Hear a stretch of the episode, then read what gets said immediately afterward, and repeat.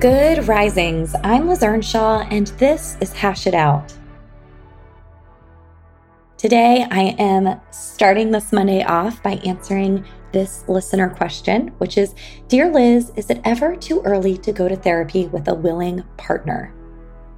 I have worked with people as young in their relationship as 3 months and as aged into their relationship as 50 years.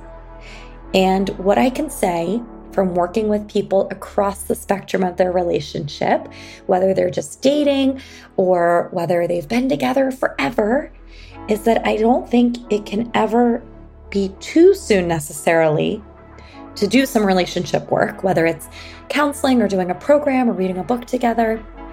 And that is why I created ours, because I believe that being proactive about your relationship is a really good thing. However, I do think it's important that you're clear about why you're going.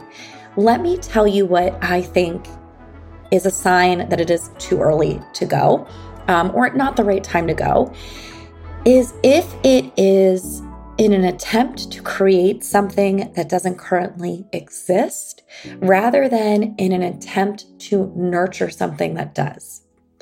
For example, many years ago, I was dating somebody and it was not a good relationship. But at the time I was in love and and I thought we were going to be together forever. But I was constantly trying to get this person to be committed to me. That commitment did not exist. And I was thinking, oh, if we go talk to a relationship therapist, even though our relationship is kind of yucky and we haven't been together that long, maybe I can get this person to be different and commit to me the way that I want them to. So my reasoning was to create a reaction, right? It's almost like when we say something because we're hoping it gets somebody to react in a specific way, rather than saying something just because it's important to us. When I have met with people very early on, it tends to work when it is something proactive.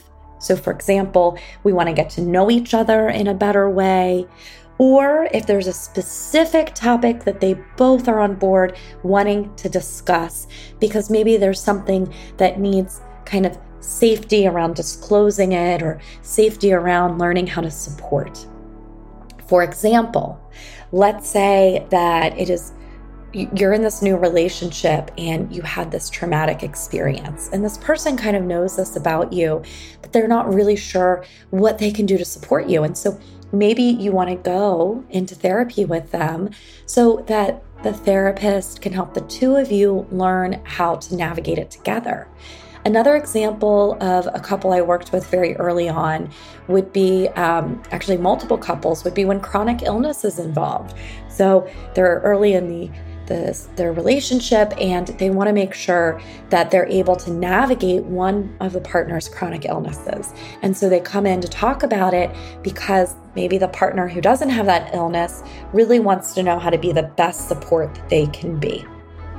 So when it's discussing a challenging topic, exploring how you can support each other, wanting to learn skills, and when you're both on board about that, right? You're both interested in doing it, it can be really helpful. But if you're early on and you're not both on board with doing it, you're pulling somebody in, or the only reason you're pulling them in is as a last-ditch effort to get them to give you more commitment or give you more of something that you need, then that might mean not that it's too early, but that the relationship isn't in a space where it can hold that.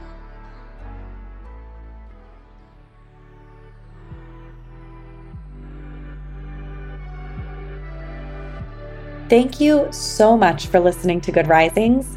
I'm Liz Earnshaw, and you can find me on Instagram at LizListens. I'm the author of I Want This to Work. Thank you so much for listening to Good Risings. We love to hear from you, so please take a moment to leave us a review.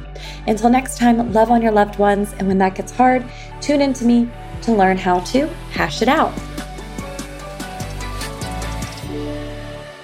Good Risings is presented by Cavalry Audio.